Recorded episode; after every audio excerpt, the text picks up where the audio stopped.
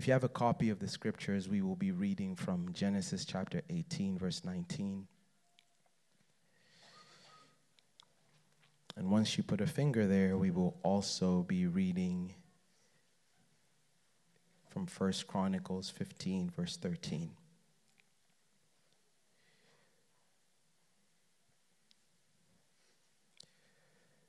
Before we get into the word, um, there's something I believe the Lord deposited in my heart to share. And it's quite simple in its phrasing, um, in, in its language, but I really believe that the Lord wants to be established in our lives and in our hearts as the unique goal of our lives. Put another way, Christ should be and desires to be the unique goal of our lives. Irrespective of what we do, the occupation we have, the family we have, the job we may have, Christ must reign victorious and supreme and must be treasured above anything that we have or anything we may find ourselves doing. God longs to be our unique goal. And if we leave today with anything, let that be central that God longs to be our unique goal.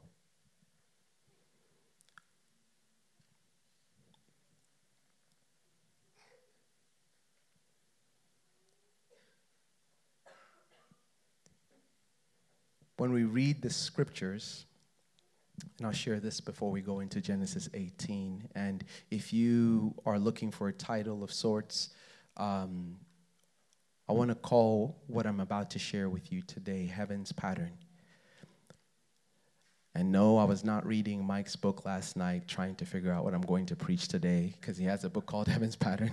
but um, I decided to call it Heaven's Pattern, anyways, right? So, um, yeah, that's a good book, by the way. Shameless plug. Get a copy if you can. Um, but there's something important for us to understand about our Christian journey and pilgrimage, right? In the book of Leviticus, uh, it is a book about prescribed ways to worship God, right? There are several things that are mentioned in that book, and they are uh, sacrifices and offerings.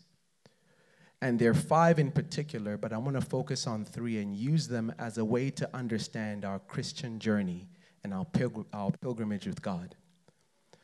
The first one is the sin offering. This is something that many of us are familiar with, right? The sin offering, generally speaking, speaks of our redemption, right? Christ came as a Lamb of God who is to take away the sins of the world. That is John 1, verse 29, right? So we have the sin offering and this deals with our redemption. Then we have what's called the trespass offering. Can you say trespass offering?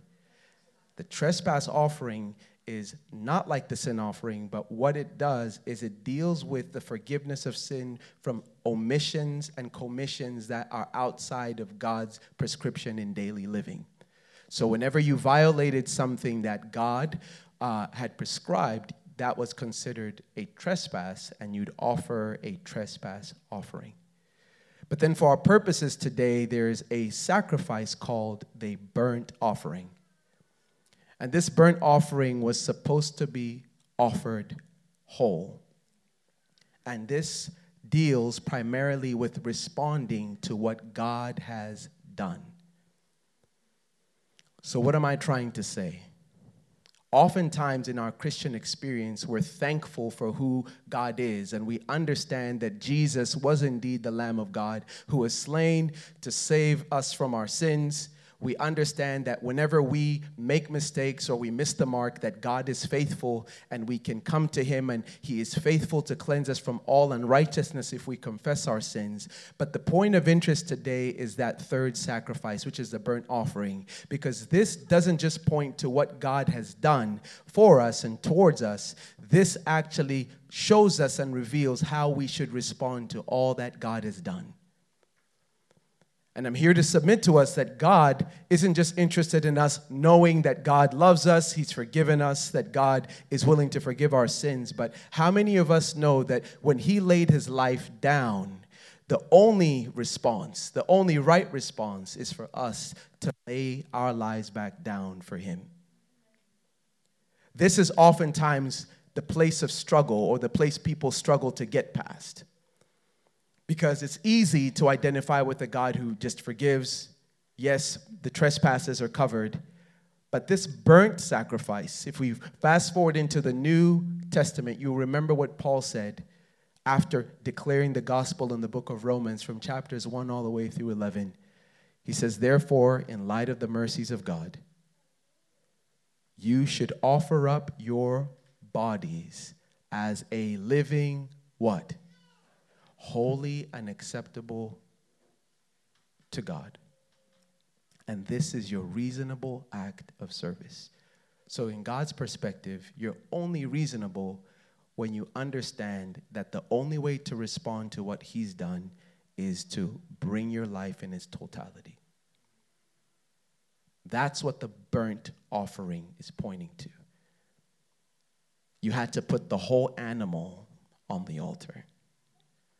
What is that saying for us today? God is looking for the entirety of your life and of my life. We're not going to compartmentalize and give God little portions. Hey, here's Sunday, here's that. But what God is looking for is the entirety of your life.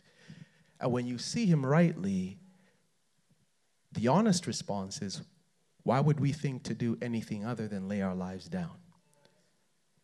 And this is what happens when we forsake the place of beholding, when we don't cultivate a life of prayer and a life where God is constantly set before us, what starts to happen is these areas of our heart begin to come hard, cold, or compromised because we don't see Him rightly.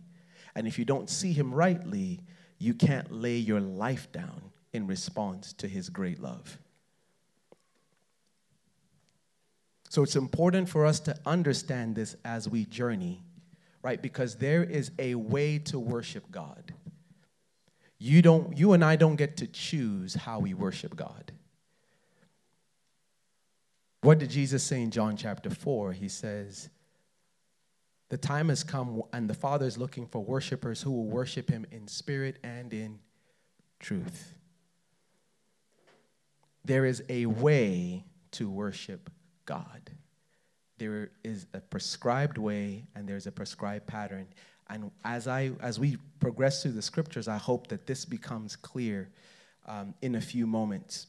But turn with me to First Chronicles 15, verse 13. I will start there, and then we'll go to the text um, that we're using for today, the main text. If you're there, First, Corinth- uh, First Chronicles 15, verse 13 says, and just to give a little paraphrase or backstory here, David had tried transporting the Ark of God's covenant, right? From the house of Obed Edom.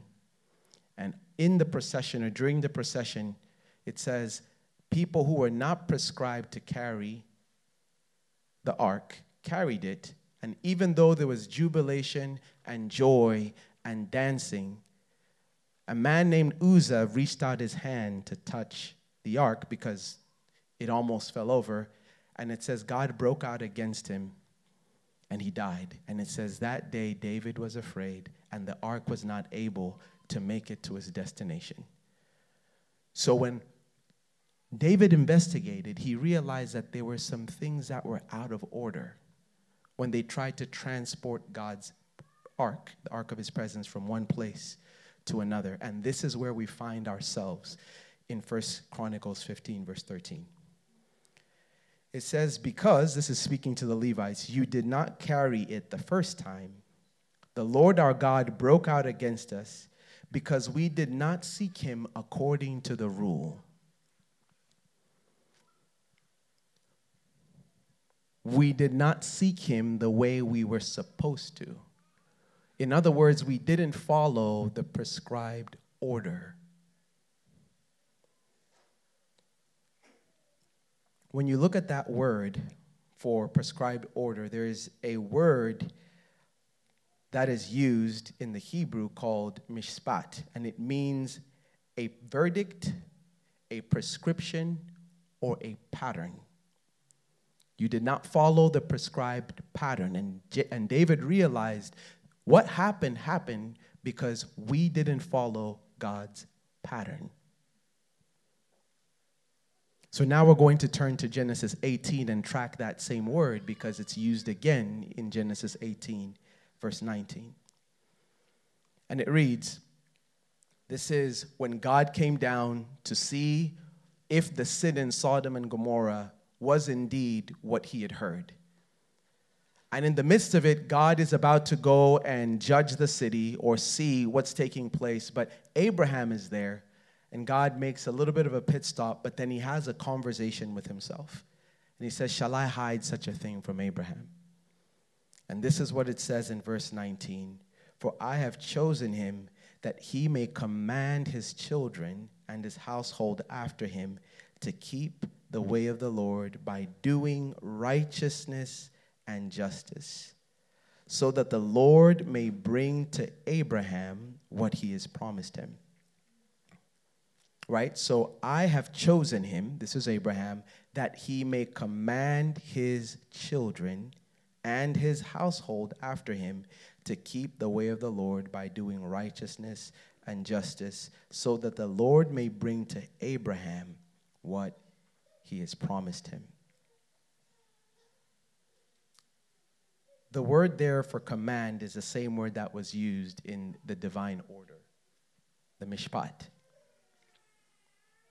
And what God, in essence, is saying is that I've revealed myself to Abraham and my pattern to Abraham, and my expectation is that Abraham will take that and break it down and begin to teach his own family this same pattern.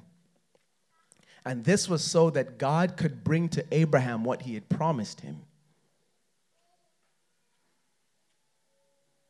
So when we read, the scripture says,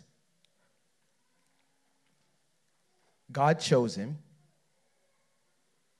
And some versions say, I have known him, that he may command his children and his household after him to keep the way of the Lord by doing what? Righteousness and justice, so that the Lord may bring to Abraham what he has promised him. I want to take a step back and kind of describe why the life of Abraham is important because as I was preparing, something the Lord made apparent to me was that for where many of us are, regardless of where we are, there's so much that we can draw from the life of Abraham. There's so much that we can draw from the life of Abraham. But before we just do that, I want to take a moment and just describe what we read. Genesis is what we would call a narrative in the scriptures. And it's a particular type of text that is written a certain way and conveys a message that we're supposed to just draw application from. It covers historical things that took place so we can learn and apply the things there. Right? But then in narrative, for those of you who've been in theater, how many of you have been in theater? I know Mike used to act back in the day. You know the language of like plots and all the other stuff. You familiar with that? At least when you watch movies, anyone's movies, Ethan's giving me a big thumbs up because he's actively involved in something like that at Disney, or so I've heard. But what you have is a narrative is a purposeful story that tells historical events, right? And these events of the past are intended to give meaning and direction to any given people in the present time. So basically, in the scriptures, when we read the narrative, there are a couple of things we need to understand, and I'm just giving a, a general overview here. There's usually a protagonist, right? A protagonist is the primary person in the story. And then you have what's called an antagonist, right? The antagonist is a person who brings about conflict or he brings about the tension. And then you have an agonist, right? Which is the major characters that get involved in the struggle. So, in God's story, and I'm just summarizing it because we need to understand Abraham's life. In God's story, God created man to image him, and he created him for his pleasure and for man's benefit. we know that the enemy sabotaged the plans, they took the bait, and then they started to reflect the image of the enemy rather than the image of God. And the whole redemptive story in the scriptures is pointing to one thing how God rescues us from the clutch of the enemy and restores us, but one day will restore us in a new heaven and in a new earth. So when you read Genesis 1 through 11, that's the prologue of what we should expect in the rest of the scriptures. And when God begins his plan of redemption, he begins with this man called Abraham. So, Abraham is a very unique individual, and I want us to look at several things in his life today that I believe many of us will find application for in our lives. In Isaiah 51, verses 1 through 3, the children of Israel had gone astray and, have start, and started to forsake God and his covenant over time. And when God wanted to remind them of his own covenant, his own faithfulness, and call them to order, he actually referenced Abraham's life. And look at what it says. It says here in Isaiah 51, verses 1 through 3 Listen to me, you who pursue righteousness, you who seek the Lord. Look to the rock from which you were hewn, and to the quarry from which you were dug. Look to Abraham your father, and to Sarah, who you bore. For he was but one when I called him, that I might bless him and multiply him. For the Lord comforts Zion, he comforts all her waste places and makes her wilderness like Eden, her desert like the garden of the Lord.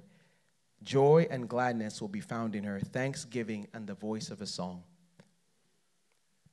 The reason Abraham's life is important is because Abraham's life was a pattern of sorts.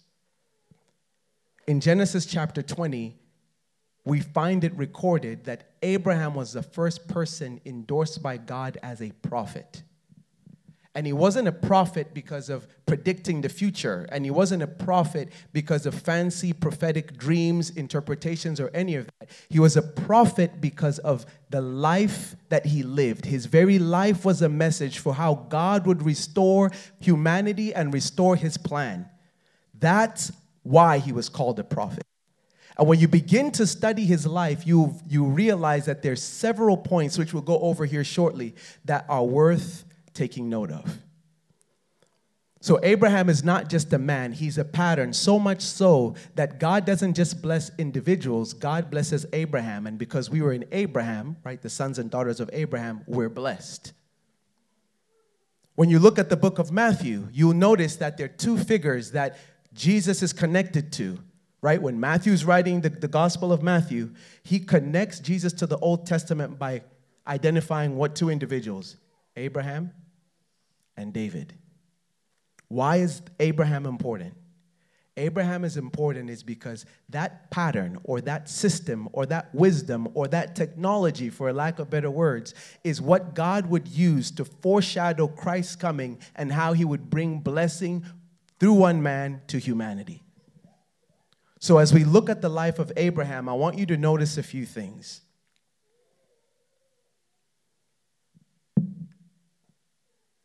One thing you'll notice, his story spans from Genesis 12 to about 24, is when we first hear about Abraham, God encounters Abraham by speaking to Abraham and telling him to leave everything he has.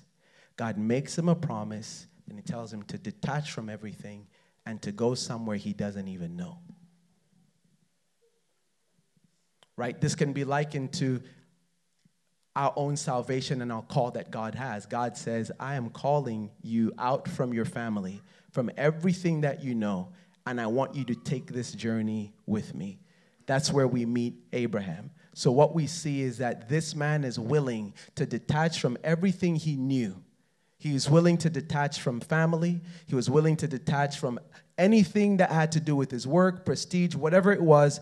He left it all to respond to God. That's the first thing we see about Abraham. As we begin to progress in the story, there's several other things that are worthy of note. The Bible says that Abraham, as I've already mentioned, was a prophet right? He was a prophet of God because of the life that he lived. Something else that the, uh, something else that the Bible points out is that Abraham was a man who knew the way of prayer. What do I mean by that? When you begin to read Abraham's life, there's something that is important to note. Everywhere that Abraham went, he pitched tents and he built altars. The problem with our time and our day now is that we're doing the opposite. We pitch altars and then we build tents. Right? What do I mean by that? The altar speaks about prayer and connection with God. Everywhere Abraham went, he thought it necessary to exercise himself toward God and in the things of God. His location didn't limit or cause that connection with God to cease. The scripture says that he would go from one place, he would pitch his tent and then build an altar. Then he would go to another place and then he would pitch his tent and build an altar. And you see that littered over the land were moments with God that later not just defined him, but his children after him.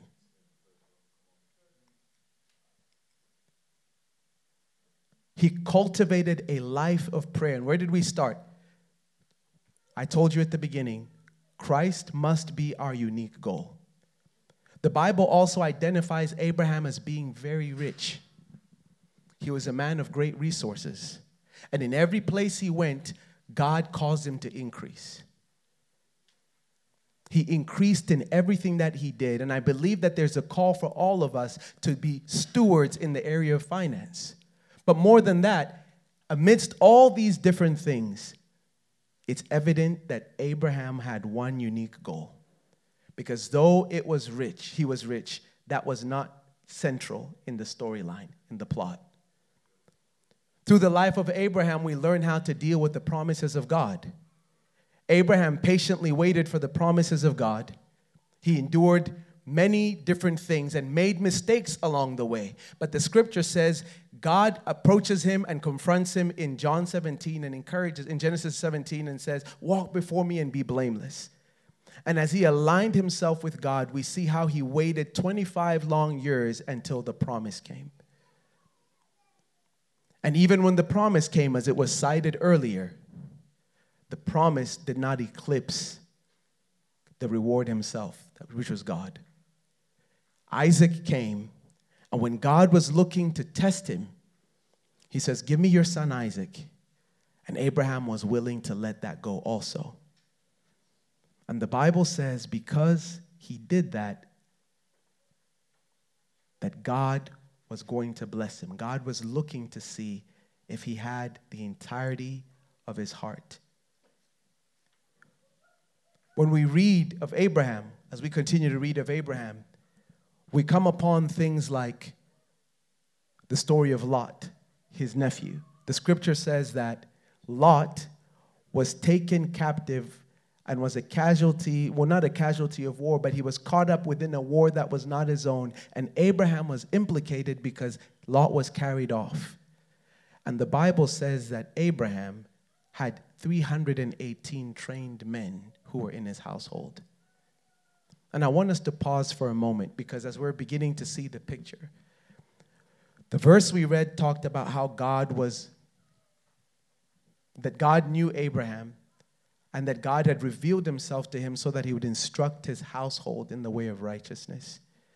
We see that there was a lot of activity taking place here. And one thing that I want to point out is where did the 318 men come from?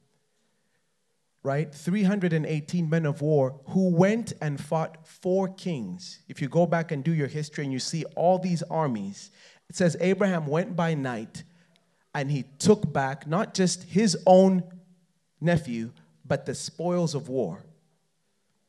He took back the spoils of war. What am I trying to say? In Abraham, we see God's pattern not just for an individual, but for homes, because what works in the homes is what works in the nation. And I believe there's a call not just to us, but to families, that God wants to restore the place of prayer, the, prayer, the place of the altar, but God wants to do something in families. He wants to do something in us as individuals, but then He wants us to do something with our families, to respond to His call as families. But I want you to notice that he was a man who handled resources well. He was a man of prayer. He's a, he was a man of swift obedience. But he had 318 trained men of war under his roof. Abraham was doing a lot. And as if that wasn't enough, it says he had flocks and donkeys and all of that. And just so we know, whenever the scripture says a household here, we can't mistake this with the way we understand households today. The household today typically you know, comprises a husband, a wife, and their children. But here, the scripture is saying, when you look at the scripture and it says a household, you realize that these 318 men, Lot, all the different people that are mentioned, were all considered as part of his household. And I want you to notice an amazing pattern here. Everything that God did with Abraham had an impact on every individual in his household. This is why we can't forsake the way of the altar. This is why we can't forsake the way of prayer. This is why we can't forsake that because it's not just about you. In God's pattern and how He set things up, as you and you and I establish these things, they're designed to impact our families and designed to impact the nations. But the way God does that is He starts with Abraham, but He knows if He can get Abraham, then He can get the family. And I want us to be encouraged, even as we read about the 318 men. I don't know some parts of your life that may have been taken captive, so to speak, parts of our lives that are not in submission and in alignment with God. We're going to have to learn the way of war, even in the spirit, to take the territory that God longs to give us. Have you ever recognized in the scriptures that even though the children of Israel were given the promised land, that they had to go into conquest, they had to go in to take over and to take the territory? God told Abraham, I'll give you this land. But then what does the scripture say?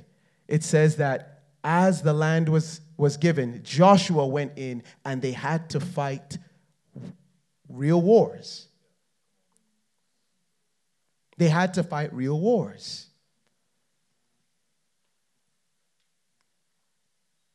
They had to fight real wars. So Abraham has that component also. It says he had 318 men who were trained for war. In Genesis 18, we see that he was a man earlier in the chapter who knew how to host the presence of God. He recognized the presence of God, and it says when he did, he rose up quickly and he told his wife quickly, get food, do all of this. And I think there's a call there for us to respond to God and to learn to host the presence of God. The Bible says Abraham stood by and watched God eat. I want you to note that he didn't sit down and eat with God. That's powerful for several reasons. One of which is that his heart posture was ministry to the Lord his heart posture was ministry to the Lord. It says, while they ate, he stood by. And then I want you to notice that something God had promised him, something which was a pain point in his life, it says God eventually brought up on his own and he said, Where's Sarah? They had been struggling with a son and a child, and God says, after Abraham was hosting him and in the process of hosting him, God begins to address the issues that were in Abraham's life, things that he had promised him. But in that, what do we see? We see that our posture, our heart toward God, something He wants to restore, is a ministry to Him that is purely just that. Where our needs are no longer just front and center, but that God is now exalted as our unique goal amidst everything we do. And as we progress in the story, it just gets sweeter and sweeter because God now starts to say, Man, Abraham has really ministered to me. How can I hide what I want to do from Abraham? And as he opens up his heart back to Abraham, we see an intercessor in Abraham rise up. As two friends speaking, he begins to ask God, Shall the judge of the earth cause the righteous and the wicked to have the same fate? And he prays for Lot once again. And God hears his prayer and sends angels to deliver Lot. We see that even in Abraham, there was an intercessor. Another thing we see in the life of Abraham was that he had a good reputation with outsiders. Everywhere he went, God blessed him, and those who were outsiders also recognized who his God was, and they recognized him as a man who was honorable in their day.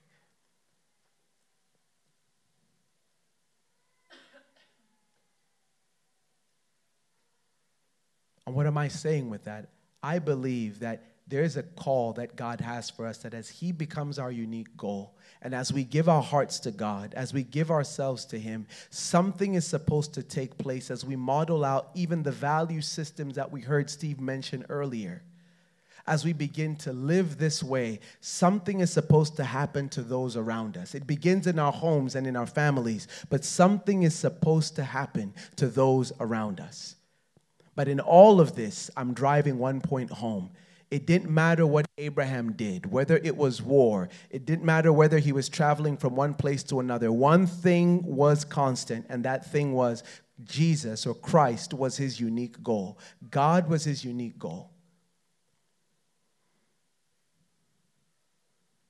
God was his unique goal.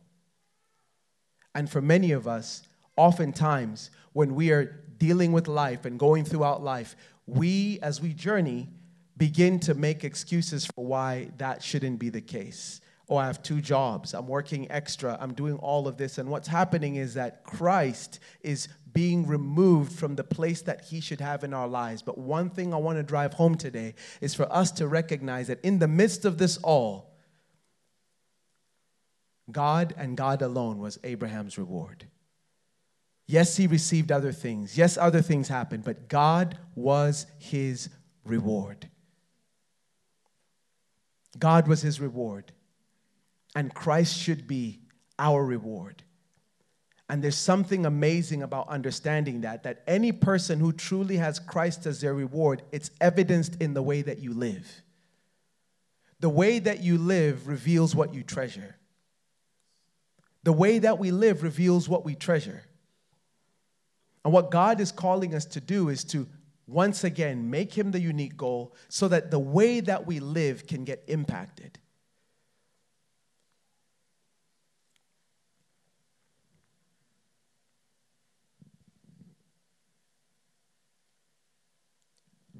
One aspect of Abraham's life that's also often overlooked, if you turn to Hebrews chapter 11, is that Abraham was a man who lived with eternity in view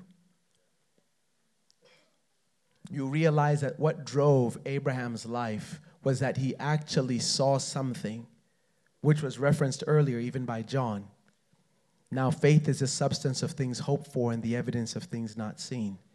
Right? Anyone who comes to God must believe that He exists and that He's a rewarder of those who diligently seek Him.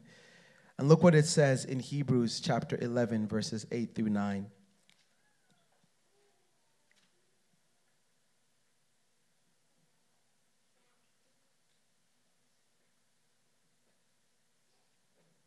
I'm reading from the ESV here. It says, By faith, Abraham obeyed when he was called to go out to a place that he was not to receive, that he was to receive as an inheritance. And he went out not knowing where he was going.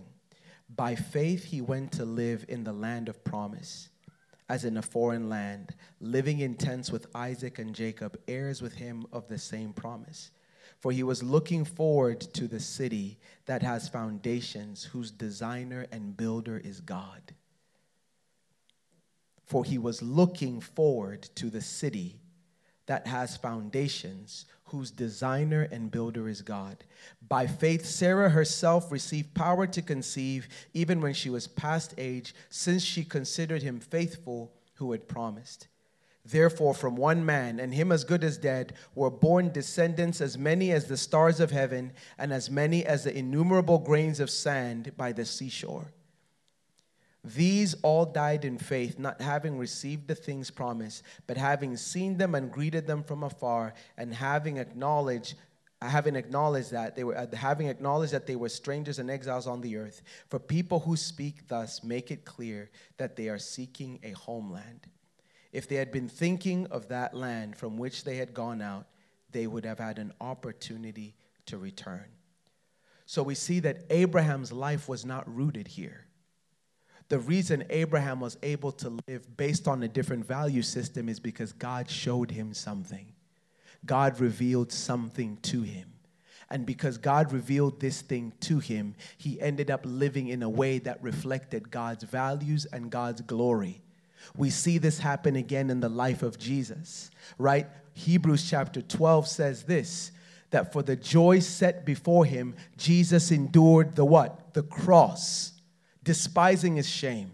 So Jesus was able to live powerfully because of what God had revealed to him.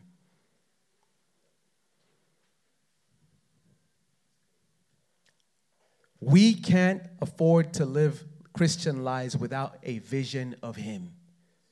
And a vision of Him doesn't just mean this. A vision of Him means you understand His eternal purpose, that there's a day that's coming, there's something greater that's coming that enables us to let go and give up the things we see and appear to be dear now. When God figured that Abraham saw this and he was willing to put his money, to put his mouth where his money is, or the other way around, God actually saw that he could bring about his plan and purpose through this man, Abraham. I pray that God would grant us divine vision to behold the face of Jesus again, but to know his plan and purpose so that we can live powerfully in our families, we can live powerfully in our homes, we can live powerfully in our generation, not holding on to anything that's here and now, not holding it so tightly that we forsake or we obscure the vision of God in our days. But like Abraham, a man of faith, a man who lived based off of what God had revealed, he was able to leave a testimony not only for his family, but even for outsiders. There's a call for us to get serious about our walk with God. It can't be a side issue anymore. There's so much God wants to do. And I pray that today God would deposit this sense of eternity in our hearts that God would deposit his eternal purpose and plan in our hearts so that we can live powerfully today. So we can live powerfully today. One of the motivators, and Stephen touched on this, even of generosity, is storing yourself, storing for yourself up treasures that are in heaven. That means you use unrighteous mammon for God's ends. You understand that it's a tool, but you give because you love, but you give because you know that there is a reward for those who give. And that reward is not even necessarily rooted here alone. There's a day that's coming where God will have will come back and he will have his reward in his hand.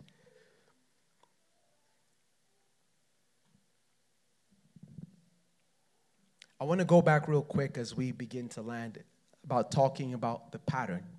I said earlier, we don't get to choose how we worship God. There is a prescribed pattern.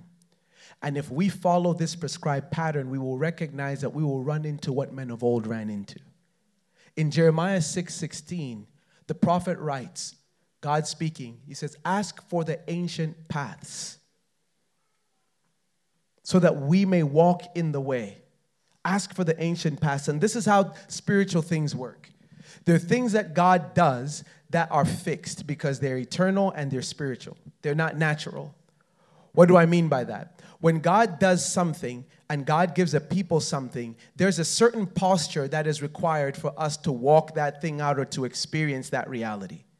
When God's people drifted from that, what ended up happening is that they would lose a sense and a touch of God, and that reality was lost. I'll give you an example. We talked about the burnt offering earlier. In 1 Kings chapter 18, Elijah comes to a nation that is estranged from God. They're worshiping Baals and they're wavering between two opinions. Sometimes it's God, but sometimes it's Baal. Sometimes it's God, but more often than not, it's Baal. And what was the answer? Elijah says, The altar has been broken down we're going to have a showdown with the prophets of Baal. But what I'm going to do in order to bring a people back to God is I'm going to restore something that always was established. It's the way of the altar. The nation's altar was broken down. And a man of the Spirit knew, Elijah, came back and he said, What we need to do here is to repair the altar. And it says, A nation stood before God, and after the, the, the prophets of Baal had done what they needed to do, it says, toward the time of the evening sacrifice. That is a pattern that was revealed in Leviticus. Elijah didn't just offer the sacrifice at any time. He didn't just come in the morning and say, Hey, I can just call fire down at any time. It says at the evening sacrifice. Go check the Bible, go check Leviticus, and go see when these offerings were offered. And it says Elijah comes up and he calls the nation to draw near to God.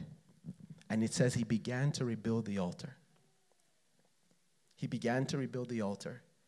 And then it says he took a sacrifice, which was a burnt sacrifice, by the way, a call to God's people to be wholehearted to him once again in their worship and in their devotion. And it says, as he did that, he placed the sacrifice on the altar and he asked them to pour water on the sacrifice. And after he prayed, he said, Lord, let it be known that you indeed have asked me to do this, and I'm doing all this according to your word and he prays a prayer so that the people's hearts would be turned back to God. And the Bible says God answered by fire. These are the ancient paths. They're things that are established that are constant, but oftentimes we drift from them and God calls us back to them. Right in the Gospels, you read that the spirit of Elijah, just let's do a little bit of, of, of Bible here. When Elijah died, right? Elijah died. Everyone, right? Or he died, right? No, he didn't die, right? Elijah was taken where? Up to heaven. And what happened? Who remembers what happened? When Elijah went up to heaven, what remained? His mantle. Who inherited Elijah's mantle? Elisha, right? And when Elisha inherited the mantle, it says, the prophet said, the spirit that was on Elijah is now on who? Elisha. All right, so when Elisha died, what happened to the mantle of Elijah? Did it remain or did it disappear? Come on, answer. We can answer, it's fine. No? Okay, where do we read again of this mantle, so to speak?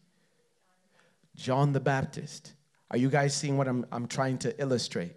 Spiritual realities are constant all of a sudden, even though Elijah was gone and Elisha was gone, there's a man who adopted his lifestyle. And all of a sudden, in adopting his lifestyle and in that posture, what rested on Elijah now rested on him. I understand there's a prophetic word over his life, but what I'm simply trying to say is that God has set certain patterns in course. And God's call to us is to align with these patterns so God can bring about what He longs to bring about to us, and so His purposes will prevail in the earth and in our lives. Let's look at these last few verses as we get ready to close. In Philippians chapter 3, verse 17.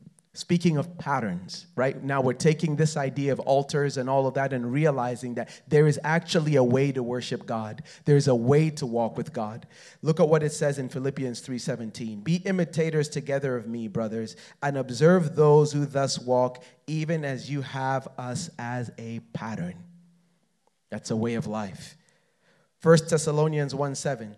So that you became a pattern to all those who believe in Macedonia in Achaia. Paul is speaking about the church at Thessaloniki who were a pattern because of how they lived and an example to the rest of the churches. Second Thessalonians 3 9. Not because we do not have the right, but in order that we might give ourselves to you as a pattern so that you might imitate us.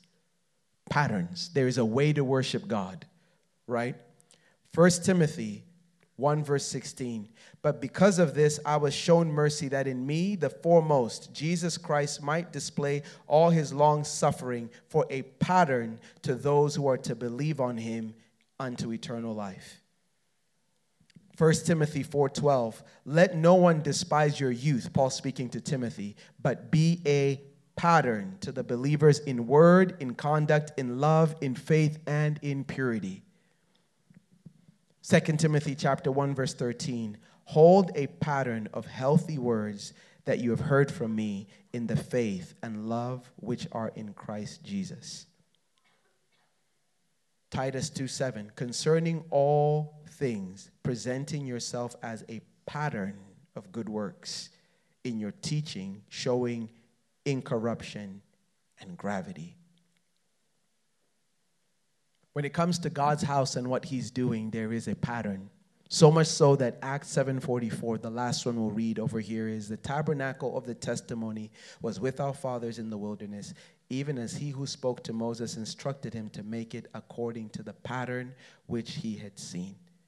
There's nothing that God is asking us to do that's original in and of itself. What God is asking of you and I is to align with his prescribed pattern when you look at the life of Jesus, you recognize that he was not original in and of himself, right?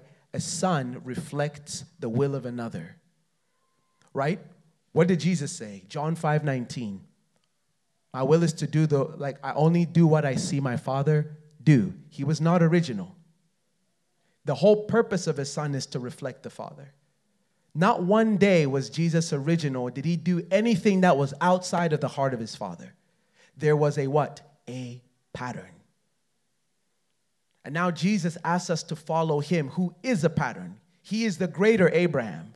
And he says, Follow me in the same way that I lived, in what I valued, in what I gave myself to. Do the same. Follow the pattern. Follow heaven's pattern when we align with heaven's pattern, what starts to happen is the things that God prescribes or longs to bring into our space, to bring into our realm, those things begin to manifest.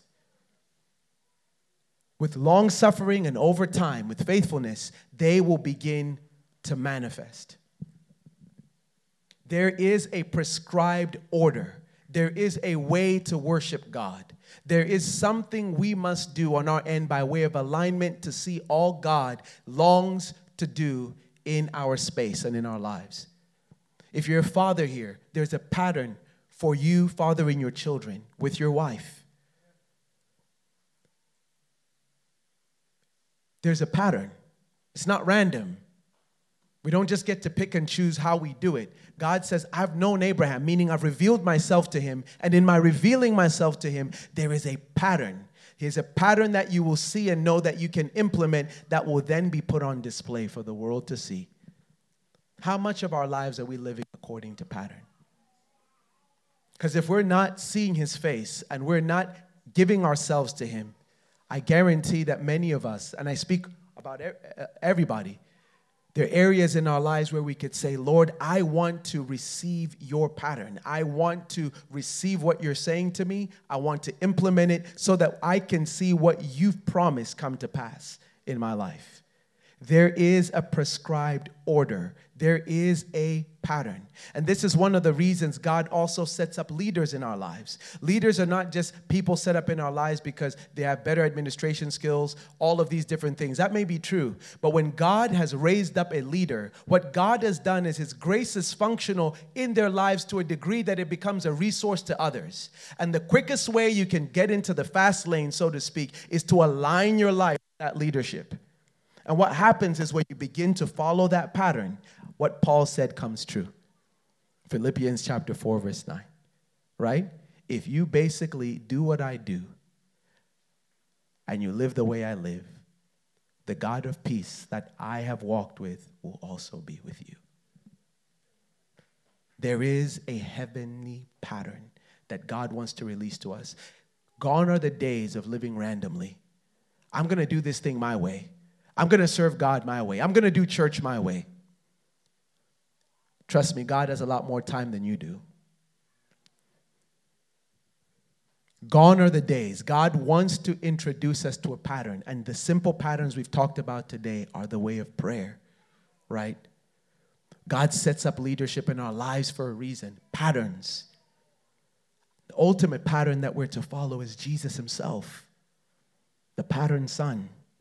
He came to show us a way. And I want to conclude with this passage in Hebrews chapter 10, verse 5. Jesus had a very unique perspective on his life and the assignment that God had for him. And this is what he said concerning his own life. And speaking about offerings and how they cleansed worshipers and all of that, actually just read the whole verse. It is from verses 1 through 5, all the verses. It says, For since the law has but a shadow of the good things to come instead of the true form of these realities. It can never, by the same sacrifices that are continually offered every year, make perfect those who draw near. Otherwise, would they not have ceased to be offered, since the worshippers, having once been cleansed, would no longer have any consciousness of sins? But in these sacrifices, there is a reminder of sins every year, for it is impossible for the blood of bulls and goats to take away sins. This is the emphasis. Consequently, when Christ came into the world, he said, Sacrifices and offerings you have not desired, but a body you have prepared for me. In burnt offerings and sin offerings you have taken no pleasure. Then I said, I have come to do your will, O God, as it is written of me in the scroll of the book. Jesus understood his life as a total offering and sacrifice to God that he lived to do the will of God.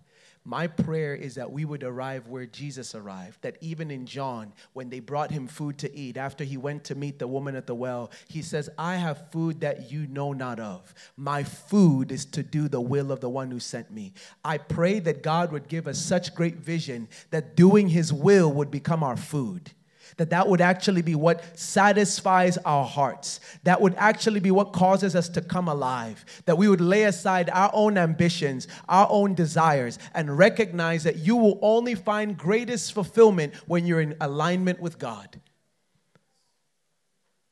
even though Jesus was about to face a cross, a few days before he faced the cross, it says he was filled with joy because the very plan that God was accomplishing through his life, he said, Lord, I thank you that you've hidden this thing, these things from the wise and the learned, but you've revealed them to babes. The way of the cross, that is God's wisdom. It's God's wisdom to us, it's our pattern. And the more we align with that, the more we align with what God longs to do, the more we align with that, the power of God rests on us. His ability rests on us, but then we find the joy of the Lord. We find the purpose of God. We find all that there. So, in conclusion, I just want us to stand together.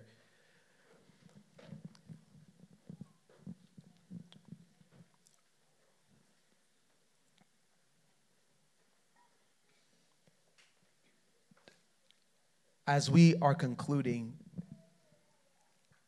I want us to ask the Lord to grant us grace to be aligned with Him again. In every place and area where there is a lack of alignment, we're going to trust God for grace to receive His pattern for our lives. We're going to ask God for grace to find alignment with Him like Abraham, who was called. For some of us, what that might look like today is God might be calling you from a place where you've been unwilling to step out and to begin to journey with Him.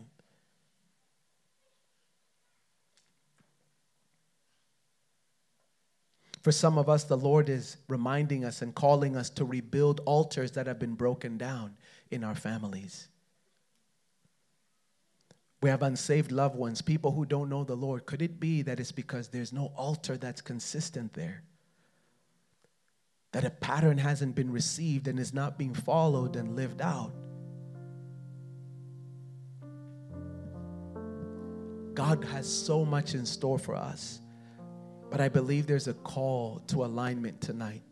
For some of us, God is saying He needs to train your hands for war and your fingers for battle like Abraham took the 318 skilled men who were trained in his own household, he was able to go to war and come back victorious.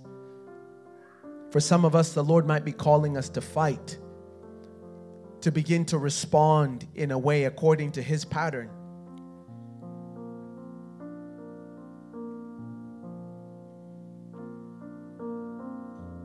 For some of us, we just need to make room for God again. And we need to learn how to host God again with no strings attached, so to speak. We need to find delight in who He is. We need to find delight in the Lord again. We need to learn to host His presence again, to make room for God again in a greater way. Abraham was saddled with great responsibility in a natural and a spiritual sense, but Christ remained his unique goal. So we'll take that song again, Worthy is the Lamb, but I'm just going to pray and I want to invite us. If you're here and you don't know the Lord and you feel or you felt a tug to respond to Him, to leave everything that you've known and come to Him, to say, I may not know where I'm going specifically in this life or in my life, but I know that I'm called to journey with you. If that's you, I just want to invite you just to raise your hand and we're going to pray in a moment. And if you fit in any other category of what's been discussed today, I want to invite you to respond to the Lord today. I want to invite you to respond to the Lord today. God is looking for a people who worship according to the prescribed pattern God is looking for a people who are willing to lay down their lives in response to the beauty of His Son. He's worthy of our lives, He's worthy to be loved, He's worthy. So, as we begin to pray, we're just going to ask the Lord in those specific things we've mentioned. Or if there's even something else the Lord is tugging on your heart, we want to take a moment to respond.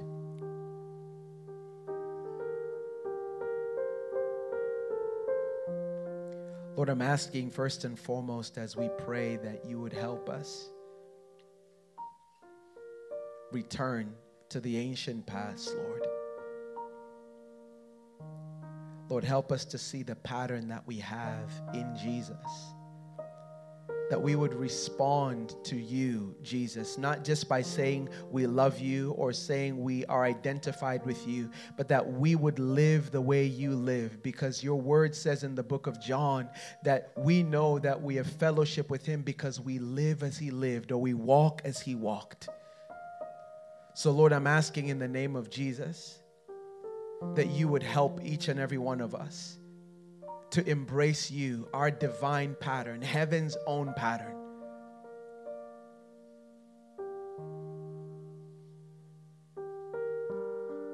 Lord, I'm asking that above everything, above our responsibility, above even the promises we seek from you, perhaps promises you've given, we're asking tonight or this afternoon, Lord, that you would become our unique goal. Can you just pray that with me? Regardless of what you're doing in life. If you're a father, you're a mother, you're a son, you're a daughter, we're going to ask God for grace. Let's ask God for grace to respond to Him rightly and to give Him what He's worth. Lord, we're asking for grace to offer up our lives as a living sacrifice to you.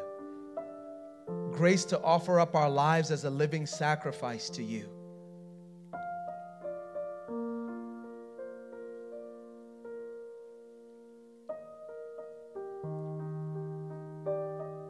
As we take our journey, grant us grace.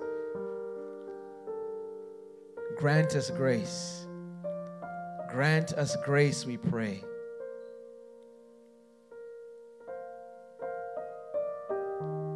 Yeah, we're just going to take two minutes. Can we just lift our voices and just begin to do business with God and just say, Lord, in any place where your pattern is not seen in my life, Lord, I bring that to you.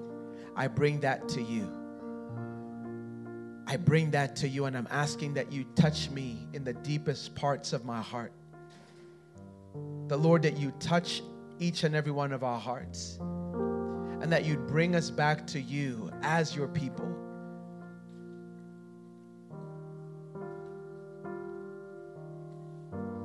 Bring us back to you, Lord. Lord, strengthen us in the place of fellowship with you. Strengthen us in the place of prayer. Strengthen us, Lord, in the place of communion with you and with one another. Lord, we're asking that you would be our unique goal.